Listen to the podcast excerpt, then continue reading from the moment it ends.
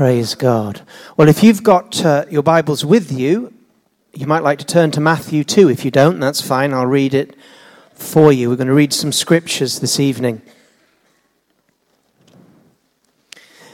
Matthew chapter 2.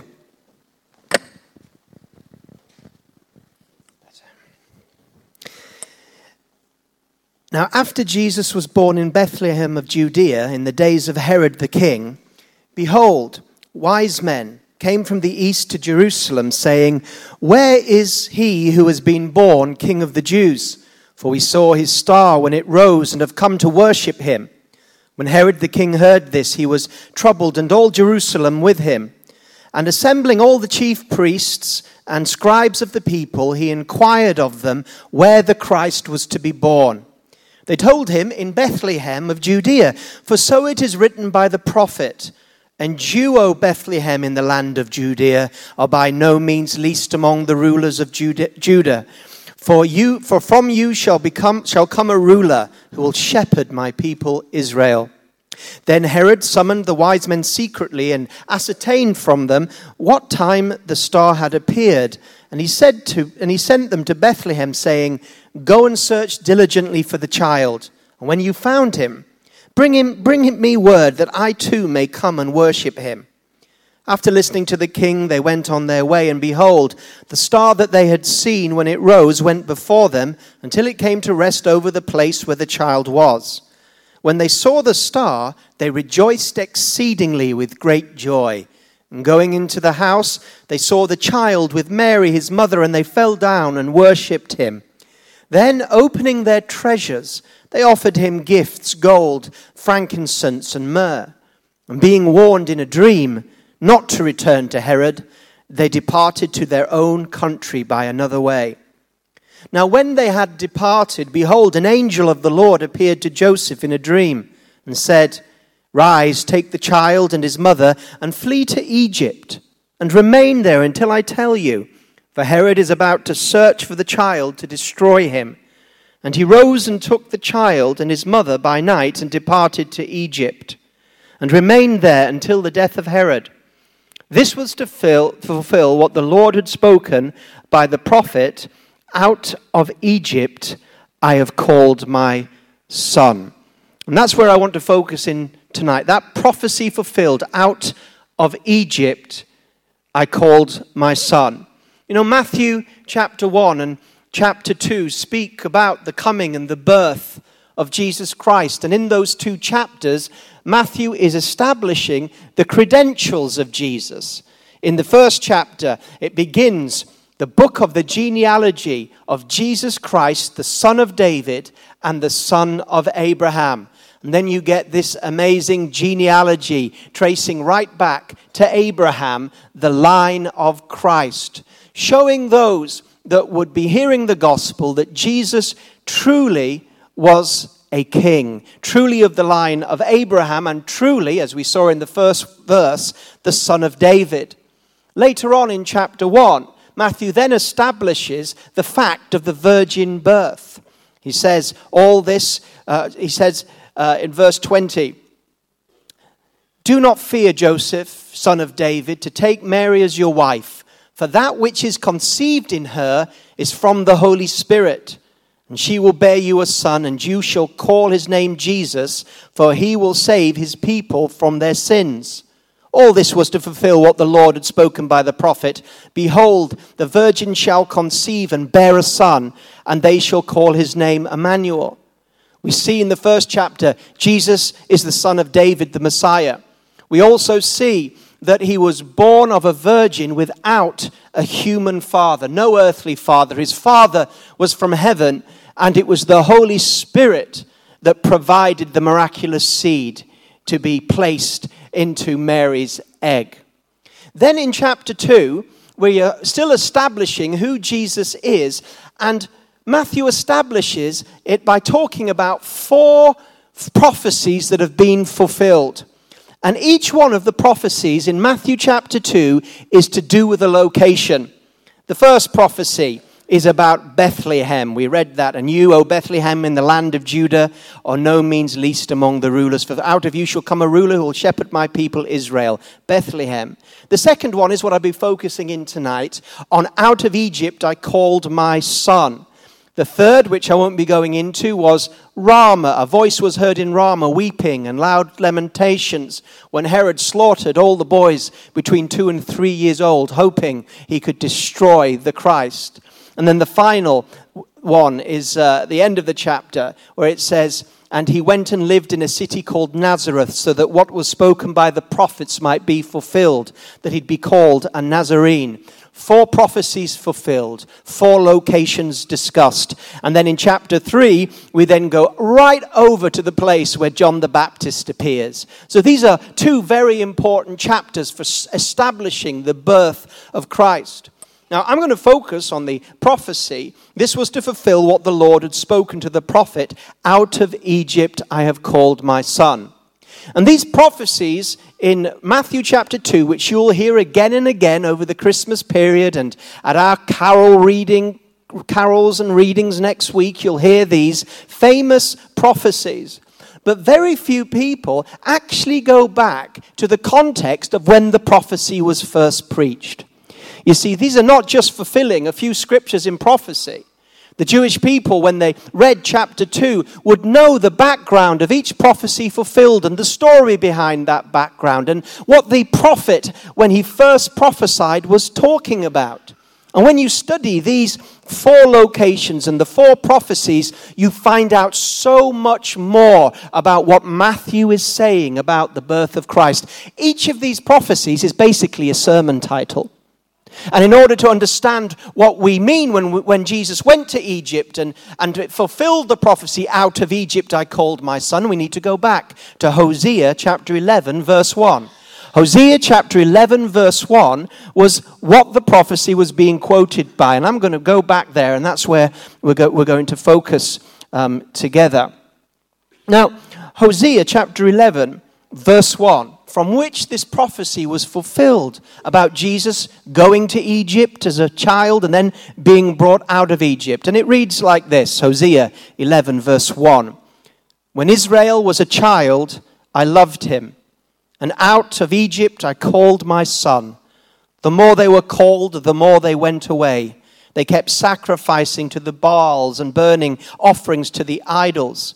Yet it was I who taught Ephraim, that's Israel, to walk I took them up by their arms, but they did not know I'd healed them.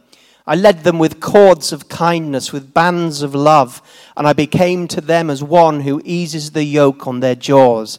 And I bent down to them and fed them. Now, who is Hosea and why is he prophesying? Well, a little word about Hosea the prophet. He was a remarkable prophet of the Old Testament, not only in what he said, but in what he did. Because God said to Hosea, You're going to experience what I experience. And you're going to feel how I feel, Hosea. And the message of Hosea is this is that God's people, Israel, have turned away from him. It's like God being married to his people, and his people are his bride, but his bride have run off with another man. And that's how God felt. And that's how he spoke about his beloved Israel. And so he said to Hosea, Hosea, I want your life to be a parable, an illustration of how I feel. You're going to feel what I feel. And he asks Hosea to take a wife, a wife named Gomer. And Gomer becomes an unfaithful wife in practice, just like Israel was being unfaithful to God. And Gomer leaves Hosea, and he has the tragedy and the pain of a wife that leaves him and becomes unfaithful with other people. He has, out of, her, out of, out of his marriage with her, he has three children, and he names them according to the word of God. The first he calls Jezreel, which means scattered. The people of Israel were about to be judged and scattered over into Babylon and across the world. The second child he had was called Lo Ruhamah, which means one who never knew a father's love. That was his second child's name. Not a good name for a child, is it? Well, how about this? The last name was called Lo Ammi, which was not my child. And the child probably wasn't. So you've got a pretty terrible situation here, haven't you? You've got a prophet experiencing what God is experiencing in his own life. I mean, the story ends with the prophet being told by God to go and redeem his wife back. She was a prostitute, but he went and he bought back from those that were keeping her enslavement, he bought her back and redeemed her. A picture of what God wanted to do to his people. And so when we get to Hosea chapter 11, verse 1, what the Lord is doing is he is saying how that Israel not only is like a wife to him who's been unfaithful, but he found Israel as a wayward child. And he's speaking about Israel in the time of Egypt. You know the story of, of Israel in Egypt and the Exodus? When Israel went into Egypt, they went in as a family, didn't they? Do you remember Joseph took his father and his brothers and their family, and they went into Egypt as a family. But when the Lord brought them out of Egypt, he brought them out as an infant nation. A nation. They grew to be an infant nation. And that's why Hosea 11, verse 1 says, When Israel was a child, I loved him, and out of Egypt I called my son. He's reminding Israel that, hey, I have known you since you were born as a nation. In fact, it was I that brought you out of bondage and tremendous pain and slavery for over 300 years in that place of Egypt. I, I, brought you out as my child, my son. And even though you were rebellious in the wilderness, I forged you into a nation. You know, a good passage also to look at about God looking at Israel as his child is Ezekiel 16, verse 4. And, and this is very, very powerful. Actually, I'll start from verse 3. This is God and how he feels about his people. I've said he felt she was an adulterous wife at the time, but also reminding them that it was he that adopted them. Listen to this. Thus says the Lord God to Jerusalem, Ezekiel 16 4. Your origin and your birth are of the land of the Canaanites. Your father was an Amorite and your mother a Hittite. And as for your birth, on the day you were born, your cord was not cut, nor were you washed with water to cleanse you, nor rubbed with salt, nor wrapped in swaddling clothes. No eye pitied you to do any of these things to you out of compassion for you. But you were cast out in the open field, for you were abhorred on the day that you were born. When I passed by you and saw you swallow, wallowing in your blood, I said to you in your blood, Live. I said to you in your blood, Live. I made you flourish like a plant of the field, and you grew up and became tall and arrived at full adornment. And so, this picture that, that we're looking at in this prophecy fulfilled of Jesus is showing you the background to the birth of Jesus, how much God loves you, and how much God loves people. Yes, in the Old Testament it was Israel. But in the New Testament, we know that Jesus is not just the Savior of Israel, He's the Savior of the world. And God had seen a picture his people were being unfaithful to him. They didn't want to be with him. They didn't want to be true to him. And he said, You're my child. But as we read in Hosea 11, verse 1, when he called his first son out of Egypt, the nation of Israel, they didn't walk with him. They didn't become a faithful son but they went their own way. It was a wicked generation that was in the wilderness, and for 40 years they were there because they wouldn't obey their father or enter into the promised land. And so, with this background, we come back to Matthew chapter 2, where we see that the Son of David, the very Son of God, not the nation, that was born in Egypt, but now a young child, fully God and fully man, and this young child is taken back to the birthplace of his nation. Isn't that amazing? Jesus was born in Bethlehem.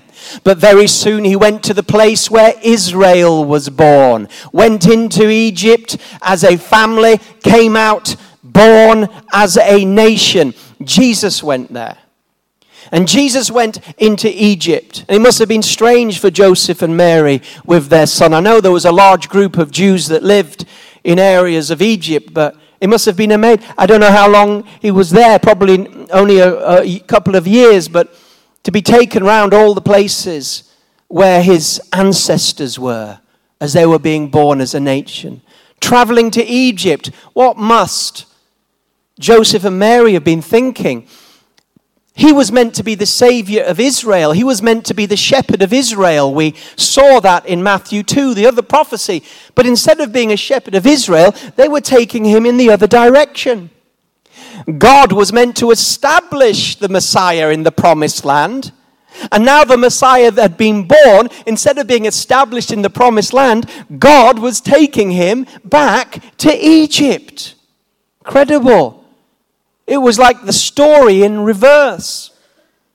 But you see, God was doing something. God was speaking through this act. It wasn't just for safety that the Son of God was taken back to Egypt. It wasn't just to fulfill prophecy. It was to show those that were prepared to dig into this verse that God was speaking to his nation afresh when Jesus was born. And the words of Hosea had a double prophecy meeting, meaning, yes, once to the people that Hosea addressed, but now again to another people that were in their sins, that were wicked, that had turned from God. And when God said, Come out of Egypt, this time, what came out of Egypt was not the nation's son that had just been born in Egypt, that came out rebellious and unfaithful and unbelieving, but now a new son. For the second time, God called a new son out of Egypt. But this son didn't come out as a nation, came out of a family of three. A family of three came out of Egypt Joseph, Mary, they weren't unfaithful, they were faithful to God, faithful to his promises. Joseph, don't put Mary away. She's with child by the Holy Spirit. Obey. And he obeyed and believed. Mary, you will be with child by the Holy Spirit. And she didn't disobey. She obeyed, and they were faithful in going into Egypt and faithful to coming, coming out of Egypt. There was more faithfulness in that family of three than there was when he first called his nation son out of Egypt that perished in the wilderness.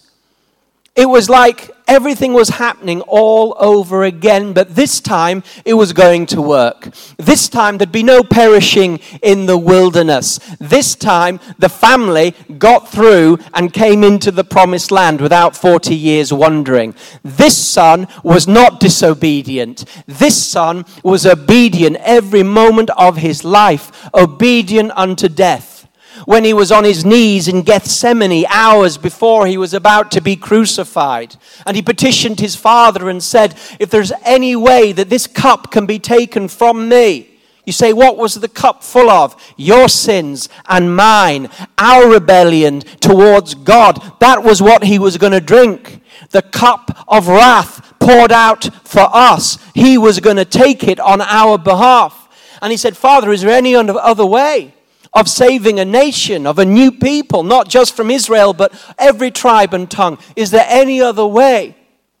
But not my will, but yours be done. what a faithful son that was called out of Egypt. Called out of Egypt to save our souls. So, in this message, we've seen that this little verse, I called my son out of Egypt, was not only a prophecy of fact, but behind that prophecy lies a story of God's broken heart for people, of God's desire for you to become a child of God. He doesn't want you to have any of those names that Hosea gave his children. He doesn't want you to be scattered like lost sheep without a shepherd, not knowing where you're going or who to believe. He wants you to come into his fold where it's safe He doesn't want you to be called Lo Ruhamah, one who never knew a father's love. You say, Well, I, have had a father. I, I know a father's love. Not like his. The father of mankind wants to become your personal father. He wants you to call him Abba, Father, Daddy, and walk with him and know him. He doesn't want you to be called not my child. But you know, the choice is yours. Mary and Joseph had a choice to go to Egypt and to come out of Egypt. You have a choice. Because without the Lord, you're in Egypt. Say, no, I'm not. I'm in Notting Hill Gate. You're in Egypt spiritually. This, this was the whole point. The children of Israel was, were slaves in Egypt, but when they came out, they came out as people of God. Jesus was in Egypt, he came out the Son of God. Egypt is a picture of sin, separation from God, rebelliousness, inability to break through into the presence of God. Sin separates you from God. All of us, all of us fall short of the glory of God. All of us have gone our own way. All of us have gone astray. But thank God, when the son came out of Egypt, God was saying, I want you all out of Egypt because I want you all to be sons and daughters of the living God. Let's bow our heads in prayer. Lord, the richness of Matthew 2, behind every prophecy is a message. And the message to your people today is that you're saying, My child, my son, my daughter, come out of Egypt, come out of worldliness, come out of unbelief, come out of slavery to sin, come out and become my child. The firstborn Son of God, Jesus, has made a way for us all to be sons and daughters of God. There's anybody in this place today and you're ready tonight to say, Do you know what? I'll own the Son. I'll join the family of God. I want to come out of Egypt so that every time I hear this verse at Christmas, I called my son out of Egypt, I'll say, I remember the night I came out of the Egypt of sin the Egypt of disappointment, the Egypt of separation from God. I came out of Egypt and I came to the land of my father, the kingdom of God. If you're ready to pray that prayer, I just want you to lift your hand right where you are. We're going to say a prayer together, yes, upstairs in the back of the, and we're going to get right with God. Anybody else? Right where you are, lift your hand and I'll pray for you. I'm not praying for anybody that doesn't lift their hand. Jesus was lifted up on the cross for you to lift your hand to Him to say yes is an indication of faith. Yes. Yeah. Anybody else? Yeah, see at the back. Yeah, at the side. Anyone else? It's the last time. Don't go out into Egypt this evening. Come out of Egypt into the promised land tonight. Is there anyone else? Where? Thank you. Father, for those that have lifted their hands, we thank you that you have called them tonight to come out of the Egypt of wilderness life into the promised land of your kingdom of love. Lord, if they believe in their hearts and confess with their mouth, they will be saved. You're faithful. Wash their hearts right now by your Spirit. You drank the cup of wrath that they might drink the cup of forgiveness, and they're drinking it right now. Lord, bless them, touch them Strengthen them as they've made the most important decision in their lives. Thank you that this prophecy has touched their lives and that your children are coming out of Egypt in Jesus' name. Amen.